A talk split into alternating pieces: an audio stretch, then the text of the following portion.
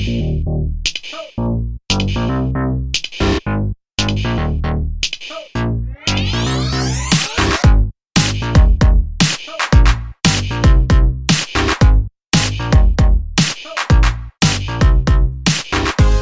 my friends, and welcome to Windsor Live. Thanks for tuning in. This week, we're going to do something a little bit special. We have a recording of a presentation put on by the Windsor Public Library that is absolutely fascinating and a hell of a conversation. And we'll introduce you to one absolutely badass woman named Martha Hennessy. But before we get to that, I just want to let you know what's going on this week. I hope you've had a wonderful Memorial Day weekend. I know I have, and I wanted to get something out into the feed for everyone to enjoy while also enjoying the weekend ourselves. And so we will be back this Thursday at 12:30 p.m. for the lunch stream edition of Windsor Live and at 7 p.m. for the evening edition of Windsor Live as we do every week and delivered to your podcatching application of choice. You can check us out at www.windsorlive.net and reach out to us directly at cgoulet at windsorvt.org and for James, J. Reed at windsorvt.org. Just wanted to get the details out of the way first so that we can enjoy the show. Stay tuned for the entire talk with Martha Hennessy entitled Putting Her Life on the Line to Change the World. Martha Hennessy on her civil disobedience, why she did it, and what must change. On April 4th, 2018, Martha Hennessy and six other Catholic activists calling themselves the Kings Bay Plowshares met on Kings Bay Naval Base in Georgia, where they broke in and performed a nonviolent protest of symbolically hammering on statues of nuclear missiles pouring blood, and hanging banners with messages against these weapons. The book they intentionally left behind was Daniel Ellsberg, The Doomsday Machine. It's a fascinating talk. Martha's a badass lady, and I want to thank the Windsor Public Library for bringing such an interesting story to us. Okay, without further ado, here we go, and we'll see you next week. I'm Barbara Ball. I'm the director of the Windsor Public Library, and we're so lucky to have Martha Hennessy with her tonight, with us tonight. Um, Martha Hennessy is the seventh grandchild of Dorothy Day. She divides her time between the family farm in Vermont and practicing the works of mercy at Mary House Catholic Worker in New York City. She's 64, a retired occupational therapist, and grandmother of eight. She has been imprisoned protesting war and nuclear power weapons, the use of drones, and the torture of prisoners in Guantanamo. She has traveled to Russia, Egypt, Iraq, Iran, Afghanistan, Korea, and Palestine to understand the effects of the U.S. military policy and war on other countries.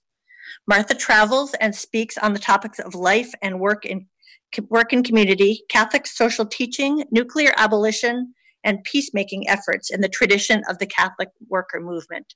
Thank you so much, Martha, for being here. Thank you for having me and putting this together. So, I thought I've been doing a lot of Zooms this week for some reason or other. Um, there've just been things have been happening, and I will speak for maybe 15 to 20 minutes just to give you an overview of this particular story. And then you know hopefully we can have a rich q&a session uh, to follow with that. So i guess i will start out with just giving you a little explanation and background uh, regarding the plowshares movement. It began in um, 1980 with the king of prussia um, pennsylvania action at the uh, GE plant, and it was um, Phil Berrigan who started the movement, and it's very much based on the witness and the understanding of um, Isaiah 2:4, um, where the ancient Hebrew uh, prophet spoke of beating our swords into plowshares. And we have been trying to enflesh this um, particular uh, prophecy. Um, it's a it's a very uh, privileged thing for me to be able to participate in, in such an action. And it's also been one of the most difficult things I've ever done in my life. Um, we know that um, empires and nation states are not capable of disarming themselves. So there are small communities throughout history who have stepped up and, and tried to point out um, what is needed in our times. So we're just simply trying to enflesh this prophecy once again at this point in time in our history. Um, you know, we really could not um, do such an action without um, faith and without uh, working um, within a community. And the particular folks in my group, I have known them for some of them for many years and some only for about 10 or 15 years. And uh, the co defendants that I'm with are Elizabeth McAllister, the uh, widow of uh, Phil Berrigan, and Father Steve Kelly, a Jesuit priest who continues to serve time in Glynn County Jail down in southeast Georgia, where we had the action. And Mark Colville with the Amistad Catholic Worker out of New Haven, Connecticut. Uh, Patrick O'Neill from the Garner, North Carolina Catholic Worker. Um, Clare Grady from Ithaca, New York, affiliated with the Catholic Worker House there. Uh, Carmen Trotta, who um, has been living and working at St. Joseph's House in uh, lower Manhattan for most of his adult life, and uh, myself. And we are also um, working and acting in the tradition of the Catholic worker of um, practicing the works of mercy. Um, just to give you a little bit of a sense of what Dorothy, Dorothy Day, the co-founder of the Catholic Worker Movement, who, who happens to be my grandmother, she was really working hard to address the injustices of our secular industrial society. It, um, the movement started right at the height of the Great Depression, where there was great displacement of people. And she also saw and witnessed over the decades a social and economic system that failed the ideals of democracy and of Christian goodwill. So these things are, are very well intertwined with regard to these uh, two movements.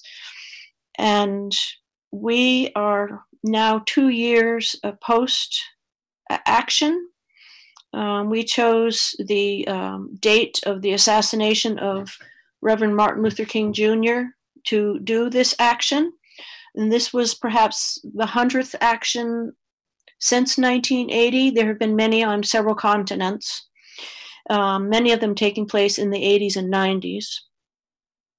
And we chose that date because Dr. King spoke of the evil triplets of extreme materialism, um, racism, and militarism and for us, the nuclear arsenal, um, 98% of which is in the hands of white Christians, the United States and Russia, this arsenal represents the keystone of what holds together this system of white supremacy and uh, exploitation and plundering of resources and what we now have seen as perpetual war making um, since 9 11. Nearly 20 years now. It's amazing to think about. And so we chose um, the site of Kings Bay, southeast Georgia, because it's one of the largest naval bases on Earth, and it houses the um, Trident nuclear submarine uh, missile system. We have another similar base out on the west coast at Kitsap, on Puget Sound, and there has been a plowshares action there back in 2009, I think it was. And so this weapon system has the capacity to strike anywhere on the planet um, within 15 minutes. And these submarines prowl under the ocean 24 7. They've been doing it for decades. And we thought that this would be a good location to bring attention to the illegality and the immorality of such a weapon system.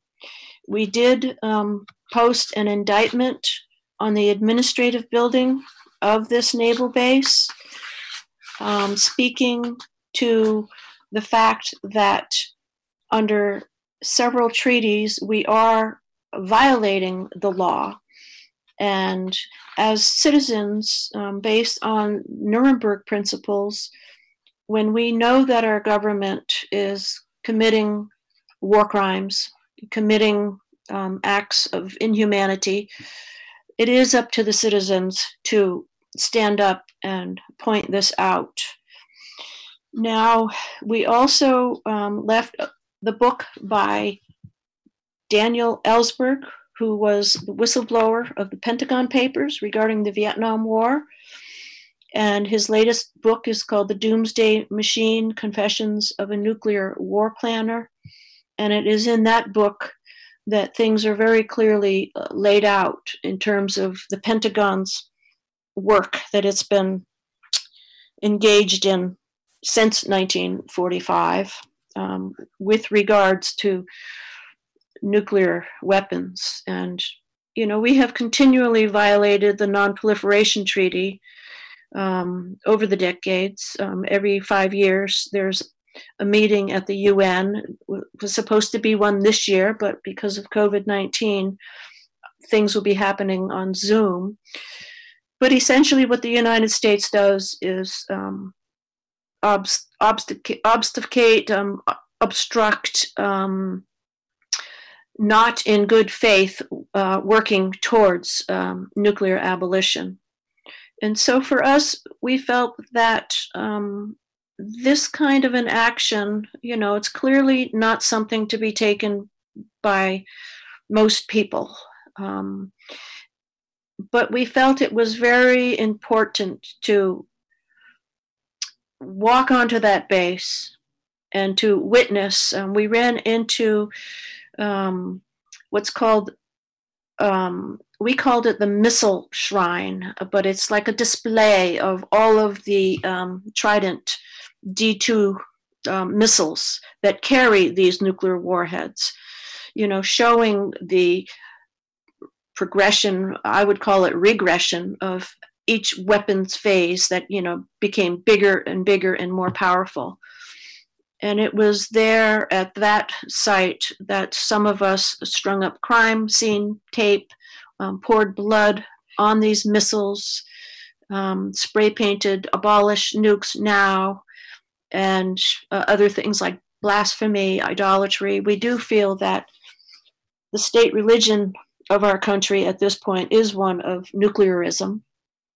You know, we we are playing God by um, having this um, capacity to commit omnicide. Um, so we we really, you know, reached out and spoke out and stepped out on behalf of humanity and on behalf of God's creation um, to really point out that this nonviolent, direct, sacramental denuclearization was something that we felt compelled to perform. We were put on trial back in October, and it was virtually impossible for the jury to even begin to comprehend what this case meant that was in front of them, brought in front of them. We were lucky to at least get people who were not employed on the base to serve as jurors. And we were essentially stripped of any kind of sensible defense. Um, typically, what happens is we try to use the necessity defense where you break a lower law to um, prevent a greater tragedy or greater crime. But I would now argue to say that, you know, we are actually upholding the rule of law, not breaking the law. But um, two days before we were placed on trial, the judge um, handed out the rulings, which, you know, lets both sides know, defense and prosecution, how to proceed. And she essentially stripped us of justification, necessity char- um, defense, also international law. And also, we had tried something different in the history of the plowshares movement, um, looking at um, the Religious Freedom Restoration Act, which you know was originally intended to protect the indigenous people's sacred sites and sacred rituals, which they were stripped of in this country. Um, but it has since been used by uh, religious fundamentalists to uphold things like not baking cakes for gay married couples or um, interfering with uh, healthcare plans for female employees with regards to birth control, things like that. But we had in the wings expert witnesses um, ready to testify. Um, Daniel Ellsberg being one of them, um, Jeanine Hill Fletcher, a theologian from Fordham University, um, Bishop Kopacz, a very good guy from Jackson, Mississippi, all ready to, uh, Francis Boyle, professor of international law, a very um, experienced in his field. All of them were ready to come and speak about why we did what we did. Um, but the other thing that the federal government has been very successful in, in since the 1980s, is simply not allowing expert testimony regarding the legality of the nuclear arsenal. And so we now continue to wait for uh, sentencing. Um, we were told that we could do remote sentencing because of the uh, virus epidemic, pandemic. And we were given dates of um, May 28th, 29th of next week. And I myself um, chose to ask for a continuance because we are um, allowed, our constitutional rights allow us to refuse to be sentenced remotely, that we insist on being in person with the judge and allowing the public to hear the sentencing hearing. And that was my motivation to ask for continuance. I now have been given a date of June 29th to um, travel to Brunswick, Georgia, which at that point in time, I don't know that it will be safe. I may ask for another continuance to wait until it actually is safe to travel. And we do have Liz McAllister who will be going through with her sentencing remotely because she is not facing any additional time in prison. She already served 15 months. And Mark Colville himself has served uh, 15 months too, as well. But the rest of us have only served somewhere from two to four months. And so the recommendations are to give us, you know, something like 18 to 30 months in federal prison. And it's just unconscionable that the courts would say it's not safe for us to go to the courtroom. But it is safe for us to be sent into federal prison because the government has obstructed our request for home confinement. I wore an ankle monitor for a year and a half and was on home confinement and, and then and then curfew. And it's just so clear. I mean, when we were in the local county jail, hearing the stories of the women, being in the courtroom, um, witnessing how the court functions, you know, it's it's simply designed to uphold this system of, of racism and injustice. And, you know, we are seven white people, we're people of privilege, and we've been able to, most of us went pro se, um, representing ourselves, be, just because that provides an opportunity for defendants to really speak directly to the jury as opposed to what the lawyers you know have to do under the auspices of the judge. And it's been a very long time. It's a, you know i've been engaged in this for about four years. I do expect to be um, sent to prison at some point. Um, i understand that um, this pandemic is hitting the prison system very hard. Um, so it's all very unclear what, what my future is. But, uh, you know, I, I do understand that, that the only sustainable thing in all of this is, you know, love. And Dorothy certainly spoke about that and, you know, gave us a very fine example in her lifetime of practicing the works of mercy. And I just would like to uh, read to you a little um, component of what she, something she wrote in, in uh, 1940. You know, again, trying to explain herself. It's it's called the aims and the means of the Catholic worker, and you know we always need to reframe what we're doing and why. And I think that you know she has done a beautiful job in this in explaining this, and I'm very sorry. I don't have it right here at my fingertips, which I thought I did. Um,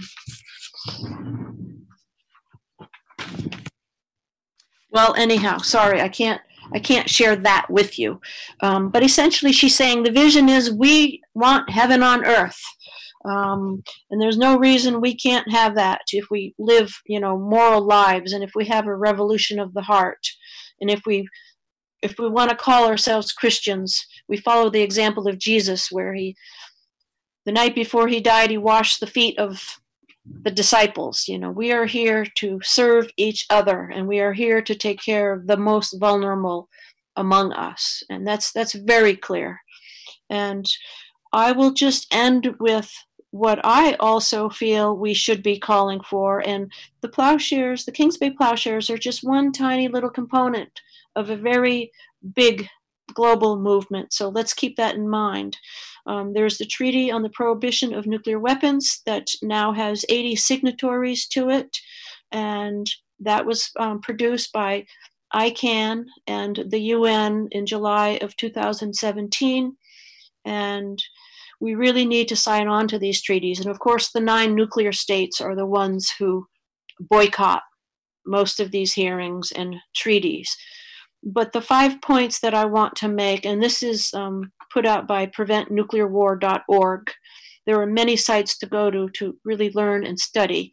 Um, the Bulletin of Atomic Scientists now have the doomsday clock at 100 seconds to midnight, based on things that have occurred under the current administration with um, disregarding treaties and creating a new nuclear arms race. But the very first point is the Pentagon holds the first strike capacity, and we need to renounce that. Renounce that option of first use of nuclear weapons. It's not a deterrent, it's not a defensive weapon, it's an offensive system that we have put together. And unchecked presidential authority to launch. Take the US weapons off of hair trigger alert. Cancel the program to build enhanced nuclear weapons. We now have 30 billion dollars um, dedicated to upgrading our nuclear arsenal. And meanwhile, we have our local hospitals collapsing and many other social services um, just being on the edge. And pursue the worldwide agreement to disarm from nuclear weapons. And that's, of course, the NPT, the Non-Proliferation Treaty, and the TPNW, the Treaty on the Prohibition of Nuclear Weapons. So I do believe that we have the solutions at our fingertips to change the direction that we're going in with this threat of nuclear holocaust and climate catastrophe. I do believe that the current pandemic is being used to enforce austerity on the United States. I mean, we've been doing this for decades to other countries, and now it's something that we get to live under. And so I would just um, end with that and open it up for uh, question and answers from all of you. Thank you so much.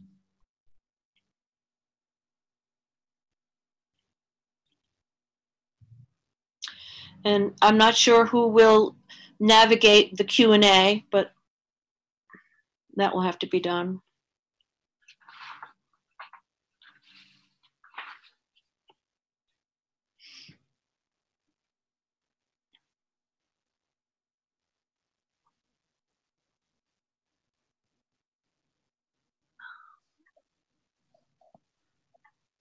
Did anyone want to start with a question? Um, Um, Sharon. are your uh, movements movements limited at this time, or are you free to travel or be where you want to be? Well, travel is moot now with the um, quarantine in place. Right. Um, but I'm on curfew. I need to be in my house from 8:30 p.m. to 7 a.m. And if I want to travel, I need to get permission from the court. I have to submit a, a motion, and I have done that in the past two years um, to visit family. But when we were um, sentenced under the initial magistrate, I claimed that I live and work in two different places. So I, I had permission. I didn't need a court order to travel and be at Mary House down in New York. But I have not been there in almost three months now. We don't have the ankle monitors. Those were taken off of us right before the trial because the judge didn't want the embarrassment and inconvenience of the ankle monitors going off when they were not charged. Okay. Thanks. I have a quick question. Eleanor, yeah. Um, Martha, could you please repeat the the five items that you listed toward the end of your talk? Yes, absolutely. Renounce the first strike posture that we don't claim that we have, but that is what we have said that we would do. End the unchecked sole authority of any U.S. president to launch a nuclear attack. And it's very unclear what the chain of command is, as you can understand reading The Doomsday Machine by Dan Ellsberg. Take the U.S. nuclear weapons off of hair trigger alert. Cancel the plan to re- refurbish the nuclear arsenal, you know, put that money into human needs. And actively pursue the um, verifiable treaties that are actually in place and start to implement the rule of law. Thank you. And so, are you are you saying that we're in hair trigger, hair the hair trigger thing? Uh, I forgot what you called it. That's we're under hair trigger alert all the time Oh, time. yes, we- we've been that way for quite a while. It's Oh, all a miracle that we're all still here. okay. Thank you.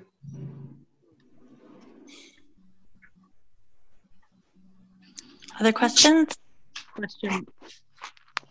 Uh, I guess I'm kind of just wondering if um, if you could talk a little bit in like a non-hypothetical way about um, power, because it it seems like we have the answers. Like logic and compassion leads us to the ways to solve these problems, like get rid of nuclear weapons and decommissioning and and not building more and you know distributed power. But how do we um, you know force decision makers or seize the power to make these decisions ourselves um, and i think what you did is a really great example of how to do that you know and it um, I imagine like took a lot of heart and many other things but what are what are some other ways that people can flatten this power structure or or redistribute or take this power and use it um, in better ways than it's being used right now Thank you.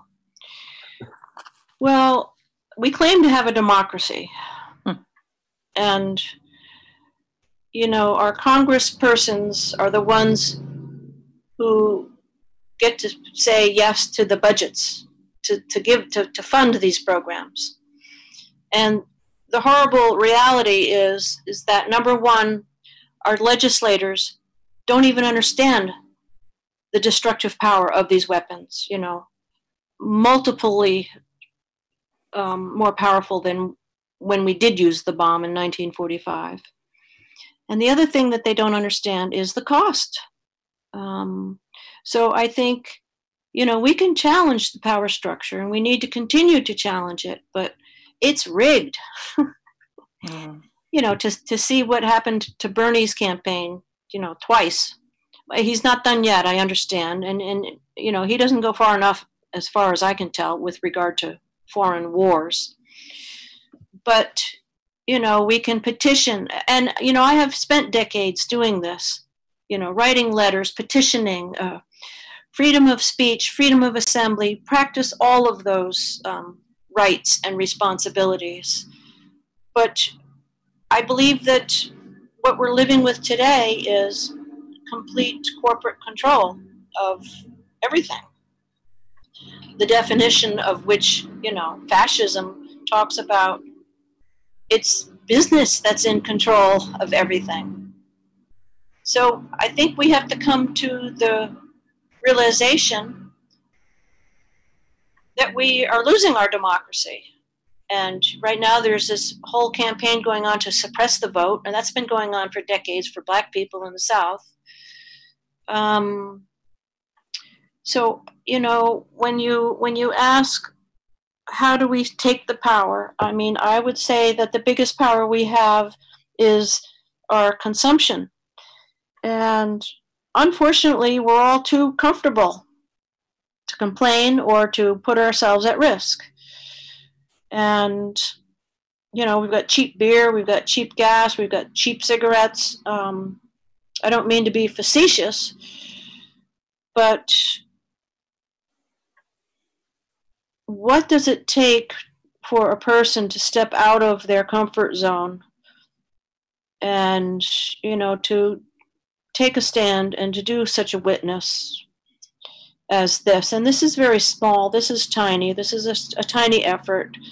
You know, I think that um, Martin Luther King Jr. and Phil Berrigan both called for an economic boycott and shutdown. And unfortunately, we kind of have that right now with this hmm. pandemic. But, you know, it's controlled by the wrong people. Um, I think, you know, the purpose of what's happening now is to impose even more austerity. I mean, and this is the natural outcome of advanced capitalism. I mean, this is where we end up when for profit for a few is the bottom line and the way we've structured things. I know that there's the, the Poor People's Campaign. They were going to converge in Washington on June 20th I think that that's an incredibly important movement. I think that, you know, there are many movements that can come together and, you know, call for a shutdown, stop consuming, and have very specific demands. But, you know, as Eisenhower called it, the military industrial complex, well, it is now the corporate military congressional prison lobby um, complex. Most of the world truly understands the horror of what we're about and wants to see change. And all the traveling that I've done, you know, the young people hold great hope out for real democracy. And you know, we have lost we have lost that leadership role. We have squandered it um, with these wars. That you know, the the horrors of these wars is something that has really enslaved all of us. So, how to seize the power? Um, we've got to educate ourselves. The media, the media is completely taken over by corporate interests. Um, you know, I think what comes out of this um, pandemic and this lockdown will be very interesting. Will be an indication of what's going to happen next, hmm. and it looks pretty grim.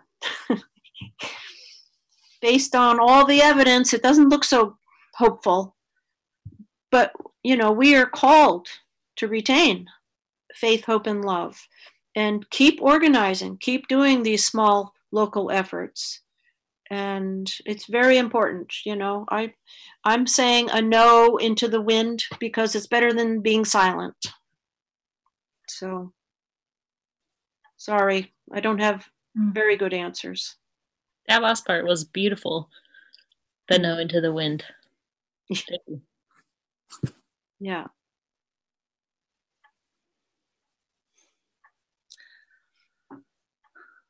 I feel like I get excited about local things happening and mm-hmm. feel powerful and feel like we're really headed in the right direction in our towns, in our state.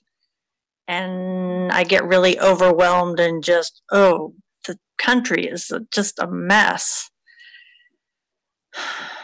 Yeah, small scale is is good. You know, may, maybe the governors will be able to do more on the local level. I mean, the the federal government is making it very clear they're not going to be helping the states. I mean, they're purposefully running out the budgets and running down the the funds. So yeah, it's it's it's a question of getting smaller and mutual aid, mutual assistance, and um, going without more. Which there's a whole underclass in this country that knows darn well what going without looks like. And you know who wants to who wants to do that? But we all do have to live more simply so that others can get the basics. What do we do about the Jeff Bezos of the world? Stop using Amazon. hmm That's a good start. Yep. I have a I have a question. Um, have you heard of Gene Sharp? at, yes. Um, Albert Einstein Institution. Yeah, Anybody?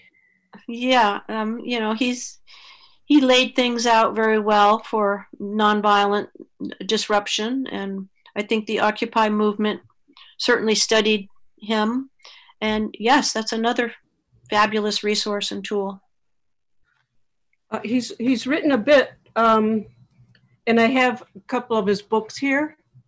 And uh, the mission of the institute is to defend democratic freedoms. I'm summarizing. Um, opposing oppression and reducing reliance on violence as an in- instrument of policy.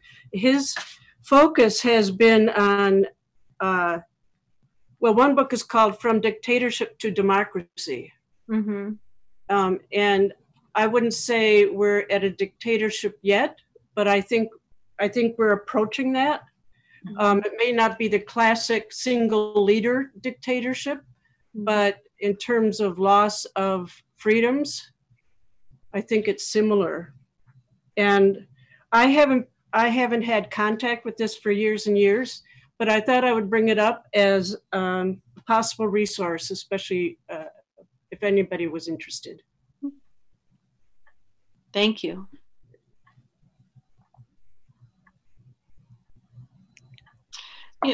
From from the Catholic worker perspective and the plowshares perspective, you know, it has to be a nonviolent revolution, because, you know, the means Gandhi spoke about the means are the ends, and any any continued violence is just going to come out with the same results that we've seen throughout history. I'm convinced.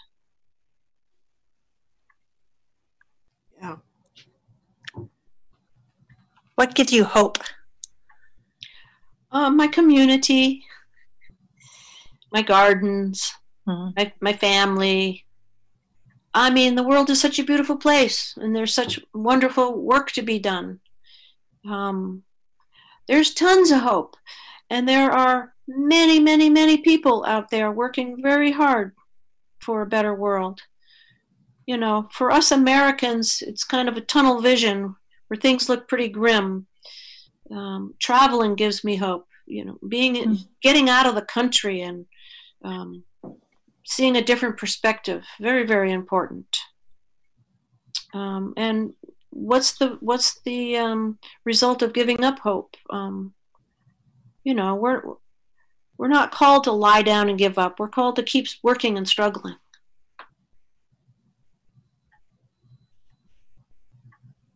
I think uh, one thing that gives me hope is the fact that um, well, May is Mental Health Month, and there is a lot, a lot. Uh, uh, there are a lot of organizations who are having free webinars with famous people like Jon Kabat-Zinn and mindfulness meditate meditator person, and um, seeing all these different i'm getting like 10 emails a day from different organizations that i've just kind of collected over years and years and all of a sudden they're coming up with free webinar about resilience and a free mm-hmm. webinar about um, compassion and free webinars about all kinds of things that really fit with the the the um, feeling of the pandemic and how people are well, and myself. I've been pretty much by myself now in isolation for three months, a little bit longer. And I'm getting a little bit um, loopy. so, um, what what gives me hope is that all, there are a lot of people in these organizations who are publicly more publicly more visible um, than they used to be and also the idea of the mindfulness meditation is becoming accepted um, all over the place where it used to be just woo woo weird stuff mm-hmm. and that gives me hope too that hopefully there'll be a like a tipping point where enough people understand about um, well all the stuff we're talking about and that they don't want to live this way. Mm-hmm. And that hopefully, like I said, hopefully there'll be a tipping point where um, the people with the power will either either change their minds or will somehow no longer be in power. Anyway, that's just kind of what gives me hope. Mm-hmm.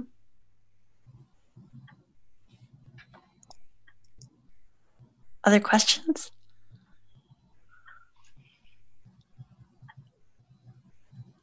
Hi, I'm, I'm Rebecca um, from Windsor. Um, can you hear me? Yep. Okay.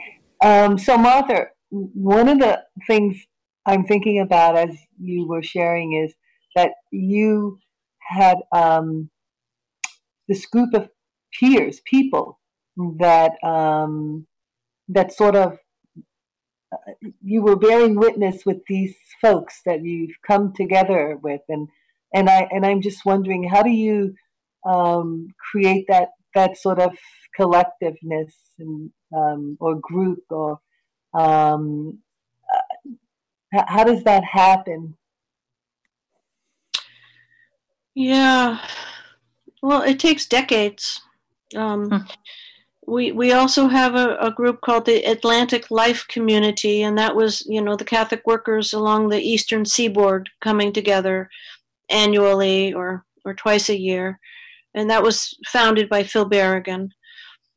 And you know the tradition of building community. I mean, it it takes it takes a very uh, mindful um, effort to decide that you want to live a certain way and you want to organize with others who want to make changes as well. And I mean, Vermont did have a Pax Christi um, group, but I think that that's been very inactive lately. But there's also WILPF, Women's International League for Peace and Freedom. I mean, there are organizations, very long standing organizations, that do still exist um, for me, you know, I just I feel so fortunate that you know I was born into this particular milieu and was able to you know, return to it in a very, very powerful way later on in life. Um, you know, we would like to think that our churches were places that would be thinking about humanity and justice. Um, but yeah, you know, we're we're made into nuclear units of of you know family units that are built for consumption and isolation, and we have to break out of that. And it, it's very hard to do with the materialism and the technology um, that our culture's based on. But you can find community for sure.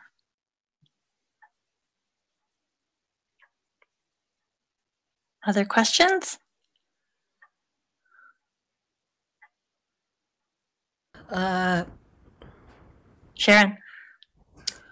Is there any particular kind of support that you are looking for more of right now as you go in the next month or two or whatever it might be into sentencing? I'm sure you have family support, but are there other things that would be helpful for you? Well, you could go to the web, website www.kingsbayplowshares7, the numeral 7.org. And they have they have news about the whole um, action and the whole time frame. They have media coverage of it. Could could you uh, type that into the chat? Yes, sorry, I, I should have done that. That Yes, um, I can do that if you'd like. Yeah, okay, great.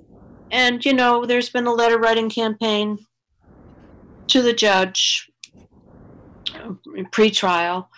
Um, there's a donate button that always helps. Um,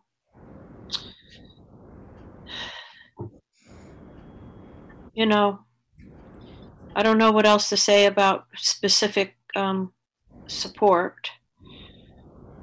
Um, I'm always happy to see you, Sharon, at the co-op, and that always gives me a boost in the arm.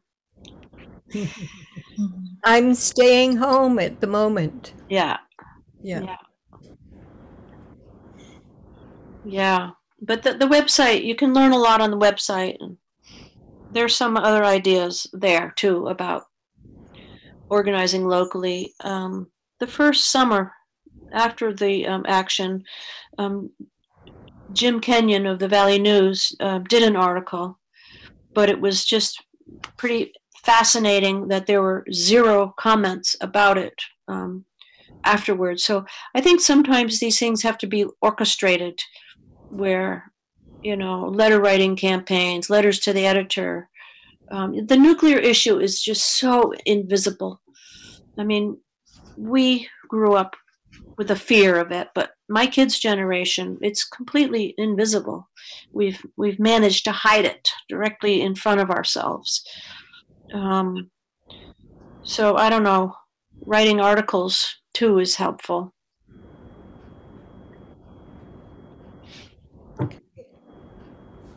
Thank you.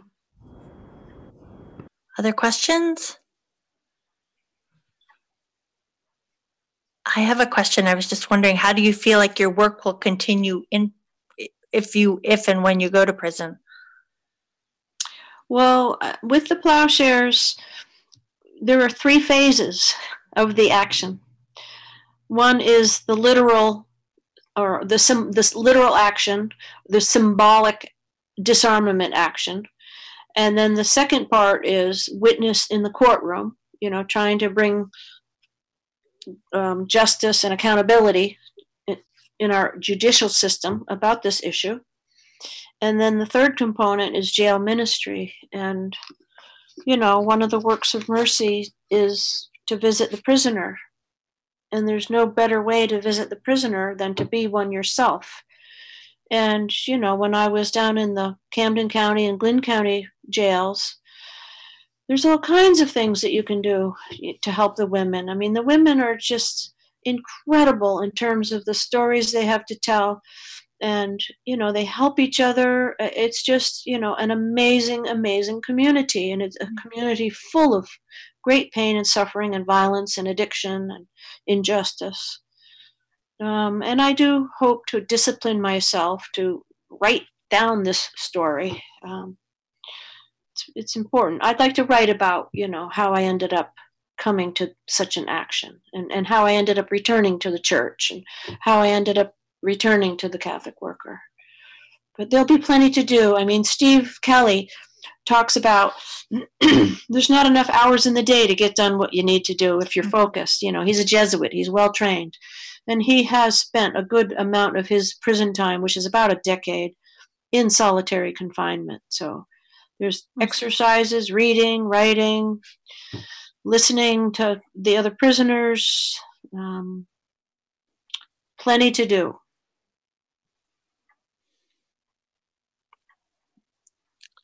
Other questions?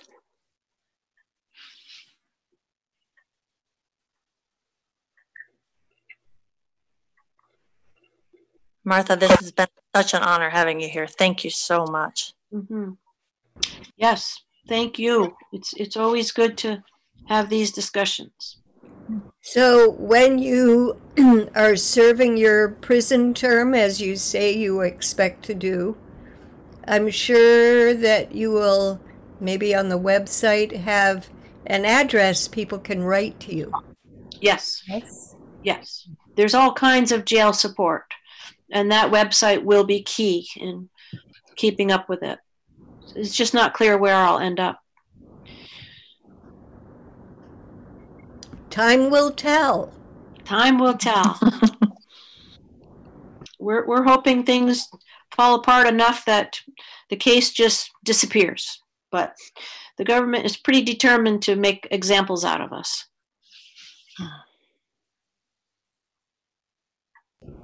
Well, they let Michael Cohen out of prison because of COVID. Right? Okay. Yeah, and who was the other one? Paul Manafort.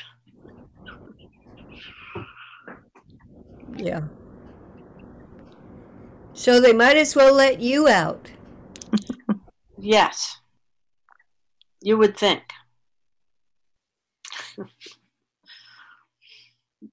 I, I I watch Democracy Now! I think that Amy Goodman is very good in keeping us abreast of the news. Um, Jeremy Scahill of The Intercept.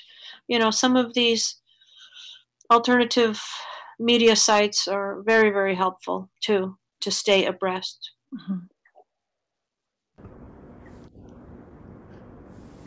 One more question, and I'm sure that this is something that for you is uh, helping your state of mind.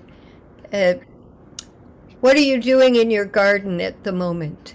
Well, today I planted um, green beans and yellow beans and zucchini and yellow squash, summer squash and beans. Um, we have maybe half of the garden planted. Um, my husband still has to cultivate the big section. And the flowers, I've really been going at it with the flower beds that have kind of been neglected the last few years. So it's it's been a blessing to be stuck here and taking care of the gardens. And we've got the apple trees blooming, and it's just so incredibly beautiful. Any last thoughts, anyone?